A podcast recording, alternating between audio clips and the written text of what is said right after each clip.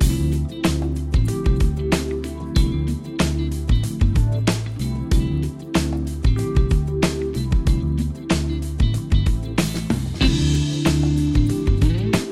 マシンのグッドナイトパパ。この番組では年齢さまざまな子供を持つパパとナビゲーターのコマシンが毎回テーマに沿って対談を繰り広げていきます。子育てを通じて学ぶこと。妻には言えない本音。社会との関わり方などここでしか聞けない話が盛りだくさんです。それでは今回の対談をお楽しみください。はい、えー今回のゲストですけども、えー高橋さんです。よろしくお願いします。よろしくお願いします。高橋と申しますもうね高橋名前多いんすよ。多いですね。朝からエレベーターで高橋さんだよふって見たら違う人です方みた。いなねいやいやそういうあのまあ名前が多い方がですね、あのいろいろ素性がバレなくていい。まあそういうのは冗談なんですけど、はいはい。あの一応ですね、はい。あのまあ、えー私たちの間柄で言うと、まあ今年の、えー、ことそうです今年です。今年の頭にちょっとあの、えー仕事で絡むことがありまして、そうですね。でそこからまあ多分回数でいうとまだ45回ぐらいしか会ってないかもしれないんですけど まあでもまあなんかその会う時一回一回にですねい。ろんな、まあ、話をしている中で、えーまあいろいろですねあの、はい。まあ、人柄的に多分その、えー、陰と陽で言えば多分陽の方じゃないかなと思って。僕は一応そういう判断をあ基準がちょっですね。で僕もまああの根は陰なんですけど、まあ、まあ対外的には陽なんで、はい。あのまあ、多分そういう話ができるんじゃないかなと、うん。まあ、そういう見方してるんですけあど、で、まあ、最近、まあえーなんかとあるきっかけっていうかあれで、まあ、お会いしてから、はい。でまあ、あのこのお話をしてたらですねぜひぜはいひということだったので、はい。まあ、今回に、至ったと、はい。いうことなんですけど、はい。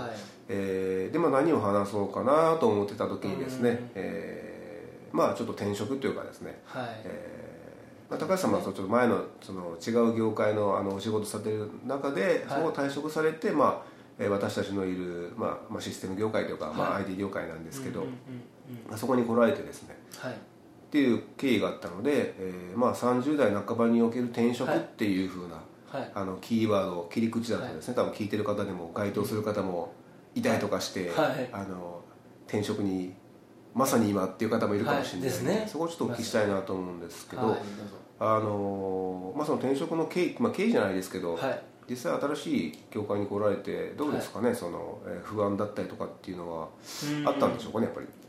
そうですねやっぱり不安って言われるとまあありますよね。ありますいやもうもちろんあのまた変えるわけなんで、はいそうですね。はいはい。まあ、ただその不安もありつつ、まあ、期待もあるというか、うんまあ、僕のこの考えとして、はい。何歳になっても、はい。何やってもいいじゃないかって気持ちがすごくあるんですよ、はいはいはい。よくあのもう30になったらとか、うん。40になったらとか。はい。それで人生終わるんですかと。終わんないでしょ。だって、はい今100年時代ですよ。で30代30歳とした場合、はい。20代が働き出してもたった10年ですよ。あとうん。70年も残ってるわけです人生が、はい。仕事ってこれから多分今で定年60で今65になって。多分これから70っていうところで、うん。はい。じゃあ70じゃあ次75かっていうと多分そうじゃなくてもう完全になくなってると思うんですよ、うん。その生涯現役というか。はい好きな時に辞めて好きな時に始められるっていうはい。状況だと思う時にあと70年も人生あるのにえもう10年やっただけでずっとこの業界ですかっていうのはおかしいっていうふうに、はい。思ってて。なので、何歳になっても始めていいんじゃないかっていう気持ちでいるので、はい。まあ、できればその何歳だろうが新しいことに挑戦しようよとうん始めるのにはい遅い時はないと、はいそういうふうに思って挑戦してるっていう期待の部分も、それはそっちの方が大きかったかもしれないですねあのー今のその考え方っていうのはですね、はいあのーまあ、僕が思うにその誰もができる考え方じゃないと思っててあはいあの多分高橋さんはいろんな今までのその三十数年間の経験で、うん多分なんていうんですかねそういうふうに思える、うんあのベースが多分培われたんじゃないかなと思うんですよ。あのそんなにこう、い、やはい。何歳になってもって言うけどさ、っていう方も多分いますいると思うんですよ。高橋さんだから高橋さんがそう思えるそのあれはどこにあるんですか？そのもう、はい。幼少期からのその性格なのか。そうですね。もともとからの性格もあると思うのと、はい。あとあのこのついこの間あの会社でですね、はい。SPI3 っていうのを受けたんですよ。まああ適正試験適正検査。はいその時にあの自分の評価みたいなの見たら、うん。新しいことに挑戦できる新しい環境に適応できるみたいなところが5のうち5だったんですよ。へえはい。で他の人はちょっとあのその分だけ見たんですけど、やっうんぱり1とか2とか3とかの人がいて、うん。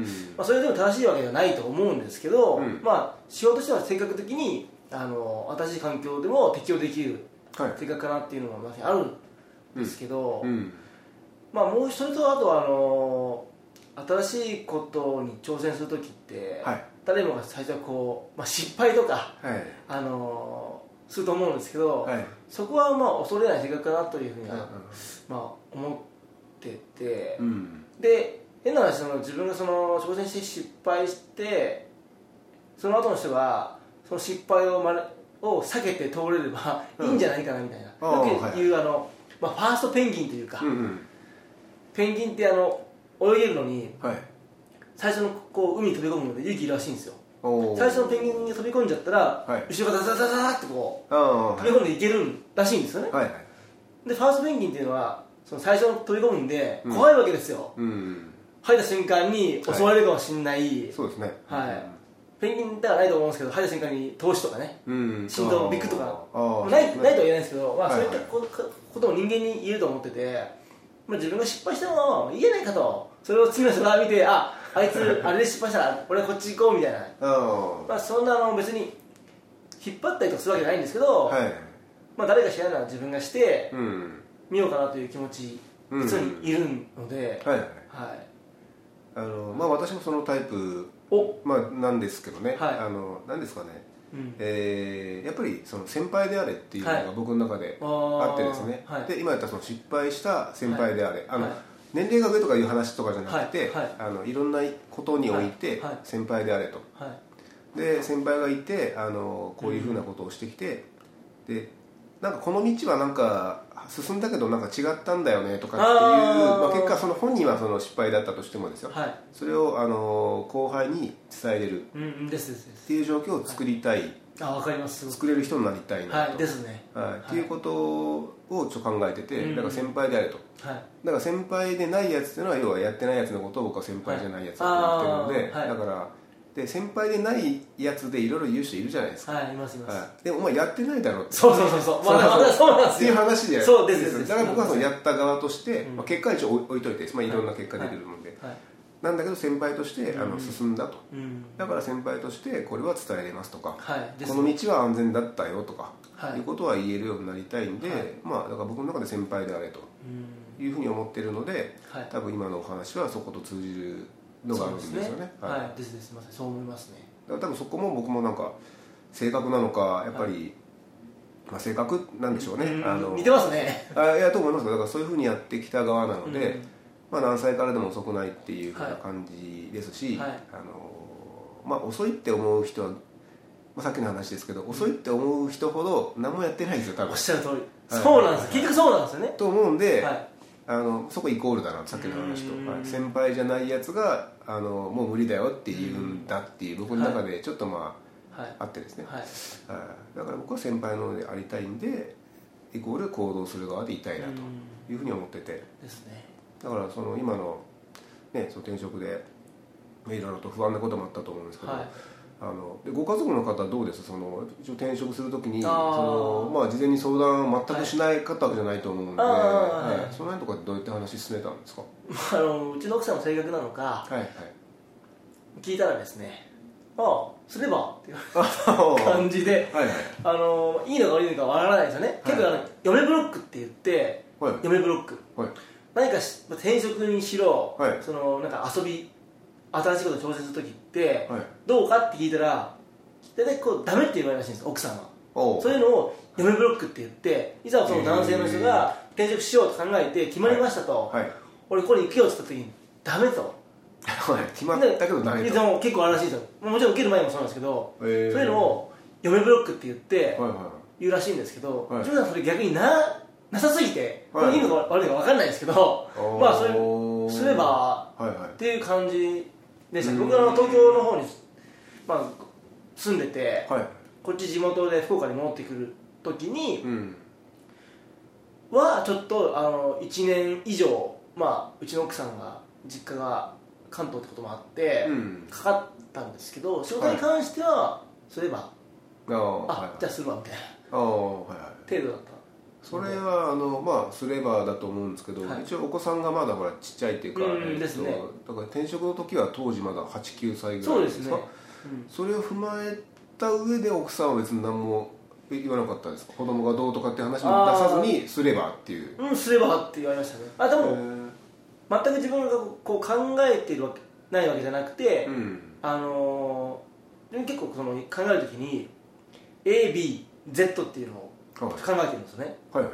A っていうのが今行こうとしてる道なんですよね。で B っていうのがまあそれと似てるけど、はい。まあ違う道という。うん。で Z っていうのは全く違ってはい。例えば僕今福岡に住んでるんですけど、うんはい。A が今の仕事に就こうとして B が違う会社に行こうとするならば Z は変な話あの関東に戻ると。おからすると行くことになるんですけどえー。関東に変な関東に行けばうちの奥さんの実家にもあるしはい。関東だと仕事も多いしそうですね。しなしないとうんいう気持ちでこう必ず ABZ っていうふうに考えるようにしてて、はいはい。まあ、何の判でもってわけじゃないですけどとりあえずまあある程度大きい選択肢がうん。大きい出来事に対しては、はい。ABZ っていう3つを作ってどうしようかなと。A がダメなら B があるし B がダメなら Z があるとうん。いうふうにしてるので、多分その奥さんは知ってるかどうかわからないんですけど、まあ、まあなんだかんだ言っても結婚してもその時点で78年今10年11年目なんですけどはい。あるので,、はい。でうちの子今10歳なんですけど、はい。まあ、そういうのがあるので、まあ、信頼してくれてるのかなとよく言えばですよ、はいはい。まあ、そんな感じで普段は感じないんですけど、まあななんかあると選択肢が、はい。あんた考えてるんでしょと、はいはい。まあ、それそれでいいんじゃないかなと。しなしないっていう。ああはいであのまあ、このラジオでですね何回か出てくるんですけど、はい。やっぱそのキーワードとして、はい。やっぱ信頼なんですよね。あの奥さんが「うん」はい。ゴてかゴーゴーサイン出す時の,、はい。はい。はい。あの最終、うん。まああのなんていうかなライラインっていうか。あはい。やっぱその信頼なんですよね、うん。でそれがあるなしの結果としてはい。あのいいよとかダメだよっていうところがあってですね。でその信頼の次にそのなんか経済的な何かとかっていうふうな話だはないどうやらっていうのがはなんかだんだん見えてきててですね、だから信頼がない旦那はあの何やってもダメだっていうことがもうもう分かってるので、はい だからそのこの数年間とかで信頼作ってきましたかっていうところでしかないのかなと思ってですね,、簡単に言えばですね、はい。まあ、確かにぱあの家庭もうまくいってないのに外の,、うん。その全くの他人をうん。マネジメントするみたいなとこって無理だと思ってて、家庭はいはいはいをうまくマネジメントできるからこそ外もマネジメントできるというかっていう気持ちではい。てですね、あのまあ、ちょうど今仕事の話につながると思うのでちょっとそうです。聞きたいんですけど、はいはいはい。今ほら仕事柄その、うんえー、と人っていうかまあそのなんですかね他人の人生とか、うん。まあ、人間のまあ雇用ですかね、はいはい。とかっていうふうな採用とかかな？その辺とかはい。っていうところもちょっと、ね、関係するお仕事だと思うんですけど、うん。そそうですね。のなんか他人の人生とかってどう見てます？その あの本当になんとかこの人をはい。あのうまくこあうしてあげたいなとかっていうふうな気持ちがあってその相手を見ているのかはい。なんかその自分と照らし合わせてその相手を見るとかなんかそそういうなんかあります？視点みたいなそうですね。あの、はい。そこを言えばですね、はい。僕あのそう SPI 先ほど SPI3 でも出てきたんですけど、はい。共感力共感力ってところもめっちゃ高いんですよ。マックスなんですよ、で相手に共感しすぎちゃって、はいはい。親身に考えすぎてあるので、あはいはいまあ、いい面もあるんですけど逆にその考えすぎて悪い面も多分出てきて、まんかあの人間って共感とはい。同時にその批判というか質問とか聞くことって大事らしいんですけど共感マックスしちゃうと、はい。なかなかそれに対それに対するその質問とか出ないらしいんですよね。共感マックスってなんかいいですね。共感マックス。共感マックスの時はは質問がい出ない。出ないらしいです。あの共感しすぎちゃう。ししすぎて。しすぎて。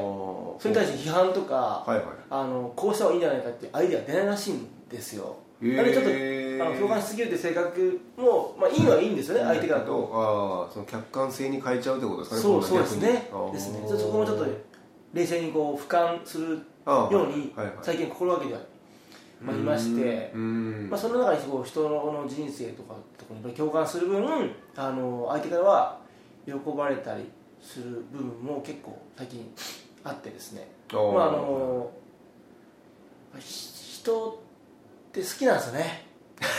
そうですか。いやあのよくその、はい。社会人になるときに、はい。こう履歴書のとこに、うん。人と接する仕事がっていうふうになんかその時とか、はいはい。その二十歳ぐらいの時とか、はい。何言ってな何そんなあ何それ？みたいな思ってたんですけど、今なっては思いますね、ああだから多分そのあれを書かせるのは二十歳は早すぎだと思ってて人に接する仕事がっていうの多分、はいはい。本当二十歳ぐらいの人分かんのかなみたいな。わかんないでしょうね。ね。はい、でちょっとは定型文的です定型文的ですよね。はいはい。そうですよね。それを見る僕は結構採用の方前もしてたんですけど、うん。結構定型文で書かれてくると、はい。ほぼほぼスルーしちゃうんでやっぱりその人の言葉で。そうでしょうね。別に言葉があの下手くそでもいいと思うんですよ。うん気持ちが伝わればですね、うん。定型文まんまコピペしてるのと あ書いてるのかってやっぱ、はい。見たら分かるんでですね。はいはい。そうやって自分の自身の言葉で書いてたら本当にはい共感して親身になって相談乗ってはい。ではありますね。あの、はい。今の、まあ、お話とちょっと通じるか、えー採用の一個の手法というかですね、うんでこの最近そのブログとか普通にみんなやってると思うんですけあどーそういはい。う投稿的なやつとかには、はいなんである会社はあの、えーまあ、採用試験の1か月前2か月前ぐらいから、うんえーその本人にはいブログを書かせると、おおそれを毎日見ると、はいはいはい。はい。で実際その会う時にはい。その印象を持って会うじゃないですか、ああで帰りがあると、はいお前この野郎と。作ってやがったなとかっていうそういうのをあの一応見るっていうのをあーそれでも面白いありですね、はい、やってる会社があるっていうのは、まあ、はい。前結構なんか聞いててですね、うん。でそれってやっぱ一番いいなそのさっきのその人と接するのがとか、はい。あのそういうふうな、ね、コピペ的なやつはい。はい。ができないと思うんですよ、はいできないですね。はい。無理ですね。で大概こう書いといてですよ、もう2ヶ月の大概もうボロ出るんで、はい。はい、で面接したらですよ。全然違うとか自分の言葉持ってないってなってくると、あーあれって話じゃないですか。なりますなります。なります。はいでそれってすごく僕大事なのと思って。あ大事ですね。うん。だってその入社入社してから2か月間そのブログ書かせるとかっていうはい前にですよ入社前に書かせとけばですよ。その面接の時に何かしら特に経営者って多分あの視点が鋭いと思うんで、はい。分かるじゃないですか。人事の方とかも、そうですね。こいつやってくれるなと、うんうん。あふざけんなと、はい。はい、だからそれって採用にすごく大事だなと思ってて。そうですね。うん、なんか、うん。はい。い、いかなと思ってですね。うん。まあそれ考えるとやはりそのそのインターンとかですね。うん、すごい大事だなっていうふうに僕すごい思ってて。それは別にお互いですねマッチングってとこですね。うん。お互い採用する側もされる側もうん。あった方がいいんじゃないかなというふうにああはい思ってて。そうですね、それは大きいですね、はい。面接何回やろうが多分はい。面接何回やるよりもはい。1日いて仕事に見た方がうん。分かります？人隣が。わかりますね。協力性とかですね。わかりますね。はいはい。はいそれ大事ですよね。大事です。なんでそのところインターンみたいなところを広めただまあセキュリティ面でねですね。うん。あるのかもしれないですけどでももううん。本当採用を真剣に考えてはい。この人にとかこの仕事にとかいう気持ちでお互いがあるならば、うん。まあ、インターンなりして1週間2週間。うん。でもいいんであの実際にこういろいろ触れ合った方がはい。お互いですね。幸せだと思うので、うんそうですね、はい。いやいやもう本当その通りですね。であので採用の、まあ、例えばそういうふうな試験があってで、まあ、会社に入るじゃないですか。はい。で入って社会人生活をまあ数年経てですね、はいはい。あの僕がまあ僕も営業職とかまあいろんな仕事してあの、まあ、人材ビジネスとかもいたんでいろんな人見てきたんですけど、うんうんうん。やっぱ僕がつまんないなって思う人って 大体まあ共通点があってあの事実しか喋らない人。あがつまんないですよ。はい。天気がいいですね。あまあ、前前話したかもしれないですけど まあまああの、まあ、上等ではい。文句かもしれないですけど、はいはい。天気がいいですねあはい。まあ事実じゃないですか。いやそうですねと。私も見てわかりますよ。目2つあるんで話したんですけどね。確かに。はい、でいろんな話しててもですよ、うんうんうんまあ、だからその、まあ、例えばあの、まあ、ニュースとかでもいいんですよ、はい。こういうことがありましたよね、そうですね、でそこで終わる人っているんですけどそれって事実じゃないですか、はい。はいはいあの終わありましたね。うん。あそうですか。大変ですよね。って、はい。で僕が来てるのはその先なんですよね、はい。その人がじゃあそれがあったことを、はい。そのどう受け止めたかとか、はい。うところまで聞かないと僕意味がないんですよ正直、まあ確かに。はい。だから事実だけ喋る人が僕の中でつまんない人なんですよ。で、まあ、もちろんこっちから振るんですよ、はい。ああそうですよね。でそれってどう思います？とかってやっぱ振るじゃないですか、はい。あの話会話したいから。はい。ででもそこから出てこなくて「い。やあんなことダメですよね」って人としてダメですよねって「いや当たり前のこと言わないでくださいよ」って 小学生じゃないんですからって思うじゃないですか。でその人の社会人としていろんなこう経験があった上でいろんな見識があはい。積み重なったであろう状態でじゃあその出来事をどう思うんですかって知りたいじゃないですか。はい。ですね。で多分そこで言ってこないと僕その人と次会うそのもうあの理由ないんですよ、えそうですね。次もまた天気の話されるのかなと思ったら「いや知ってますけど」じゃないですか。今日あの朝傘さしてきましたけどとかって分かるじゃないですか。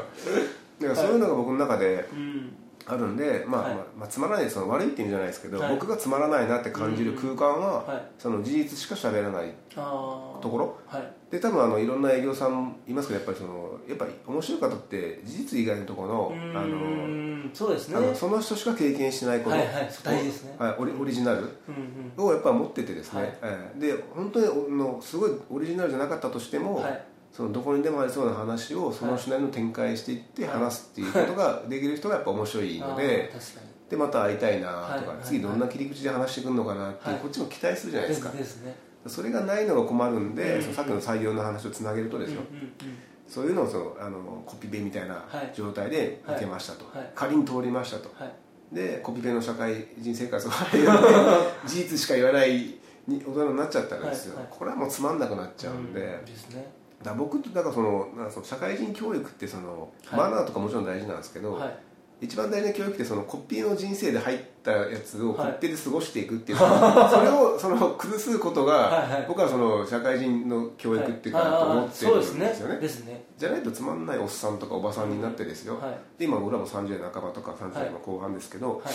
あのまあ簡単に言うとあの市場価値ないと思ってるんですよ、あのこの広いそのあの求人市場からすればですよ、はい。まあ、もうそこそこのおっさんじゃないですか、はい。で今みたいなそのねそのことで別に大して面白くないやつって、市場価値ないと思うんですよ正直、はい。本当に、で逆に今ほら今採用とか側にいて、そんな人が目の前に現れたらですよ。採用しないでしょそんなそうなんですよコピペなやつって、はいしないです。はい。だからそれをなんかもっとあの認識した上で、うんやっぱり普段をこう歩んでいかないと、はいはい。も40代になったらそれこそもう市場価値ないんで、はい。もう死ねって話になってくるのでそれはちょっときついので、はい。あの本当になんかあの清く正しくとかそういうことじゃなくて、うん。あのその人なりのうん。なんかその生き方っていううか、そうですね。いうのをやっていかないと結局生きづらくなっていくんじゃないかなって、、はい。ろんな人を見た結果として今思ってるんですよ。そうですねだからこういう話とかしてると、はい僕らはそれ今普通にこう話してますけど、はい。あのそう思えない人さっきのその、はいもう遅いよとかっていうふうにしか思えない人って、どうしたらいいんだろうなって いうふうになるんですけど、うんうん。でもその人の才能が踊ってるわけでもでもなくて、だからそこってどうすればいいのかなみたいなのがあってですね。そこは僕が個人的に思うのは、うん。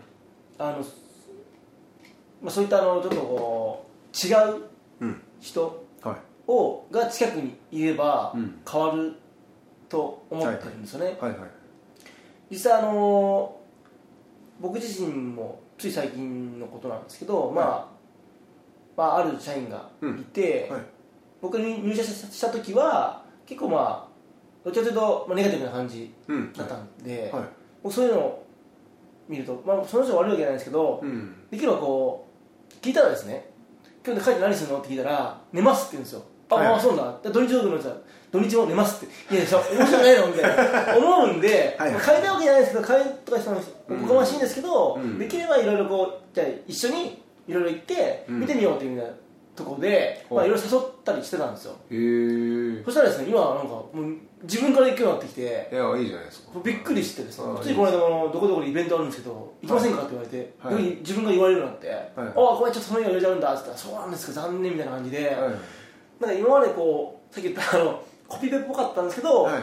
人としてああそうですね。面が出てきたなって思って。ね。人間に戻っていったんです いね本当僕そんな大した人間人間じゃないんですけどでもまあそういうことがあるってすごく嬉しくてそうすると普段の生活仕事の時でもはい。話ができるんですよ、ああなるほど。はいだだって話した時に、はい。はいなんどうやった昨日はいや寝て寝てましたって言ってもいや寝てたのはそこだからどの夢見たってそんなねえどっちかというとこう何かした話とか、はいはいまあ天気の話でもいいんですけど天気の話して、はい。天気晴れだったんだけどバイク運転してたら、うん。気持ちよすぎてみたいな話はでもこう話はでできるじゃないですか、はいはい。天気の話晴れでしたねシーンじゃなくて、はいはい。天気の話したって言ったらその次があっていや、うん。晴れてて気持ちよくてドライブしたんですよって言ったらまたそこから話してって言いますね。ねどこまで行ったんですかとかそうですね、はい。いい女見ましたかとか、はいはい。いろいろあると思うんですよね、はいはい。そこに行ってくれただけでも本当いろいろこおーなるほど。あーその会話のそのステップ会話がどこまで進んだかっていうのは、はいはい。ああそれは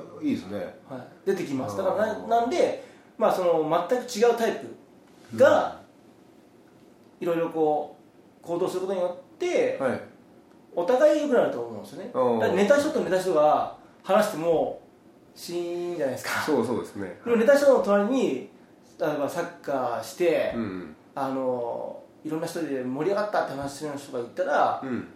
寝た人はサッカーで盛り上がった話を聞いてあ自分もちょっと一緒に行っていいですかって話になるし逆にサッカーばっかりしてる人が寝てる人と話したらちょっと今日さすがに疲れたから、はい。たまに家でゆっくりしようと、はい。なるかもしれないじゃない。ですかだからお互いのためになるとは思うんですよね、客観的に見えるというか、はいはいなんでまあ陰と陽というか、はいはい。あの陰と陽。はいはい陰と陽わからないですけど、まあはいはいはい。行動するなどインド派が一緒になることによってお互いが良くなって、うん。であのまあそうですねそういうふうに思います。はい。はい。いやあのその通りだと思いますね、あのなんかこう成長とかっていうと結構すごいなんかこう大きく考えちゃいますけど今みたいに会話が一歩進んだっていう成長を見逃さないっていうのがああそうですね。あですね。それはなんか、僕はあんまりそういうこうところに立ち会ったことがないので逆に今みたいなのをその一個の判断っていうか、うん成長とした成長したと判断するには、今のなんかこう基準というか、はいあれはなんかいいですね。そういう会話が一歩進んだっていうですね。そうですね。結構ちっちゃいですけど大きいですからねそれってね。そうそうですね。話せなかった人が話せるって、はいはいはい。でかいですよね。でかいです。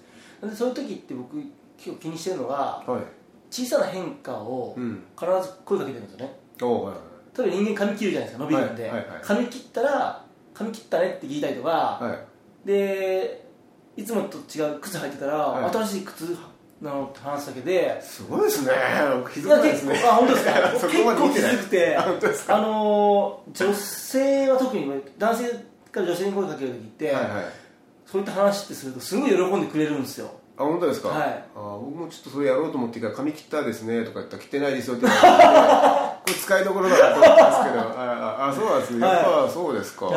へはい。結構気に気にしてるというかあの、はいはいチャリンコと同じだと思うんですよねそういうのって。チャリンコ？はい。チャリンコってはい。乗るときは努力するじゃないですか、はい。乗るまで、はい。だけど乗っちゃったら、はい。努力しなしませんよね。ああのあまあそうですね。逆にこけるのは難しくなるというか、はいはい。なんで最初はちょっと努力というか気にするようにするんですよ。うん。自分の変なあの提案なんですけどはいはい。気にするようにしますと。髪の毛をみんな見ますと、はい。そしたら1週間ぐらいずっと見続けてると1週間ぐらい経ったらその後に必ず誰か髪切ってくるんですよ大体。何人かいるとそうするとそこで言うわけですよ、はいはい。大体ちょっと努力をしてへ23週間ぐらい繰り返きやると、はい。もう3週間目以降ぐらいはもう気にしなくてもうん。自然とはい。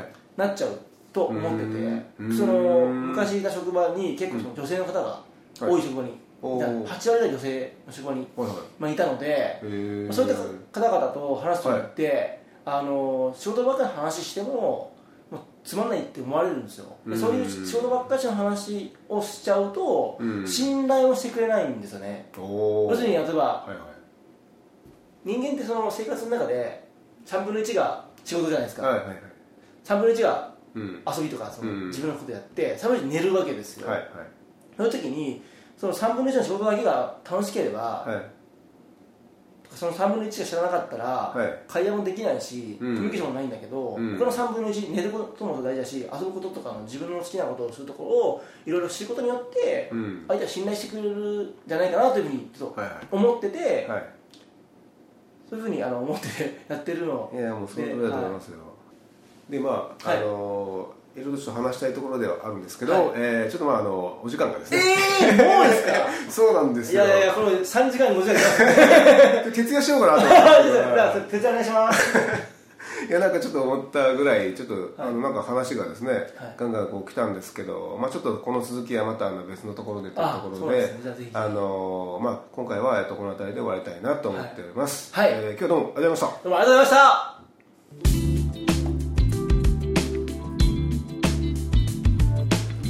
コマシンのグッドナイトパパ。今回の対談はいかがだったでしょうか？ここ最近の傾向として子供の話より社会全体に対する話が増えたように思います。自分の中で関心事が変わっていっているのかもしれません。ではまた来週お会いしましょう。おやすみなさい。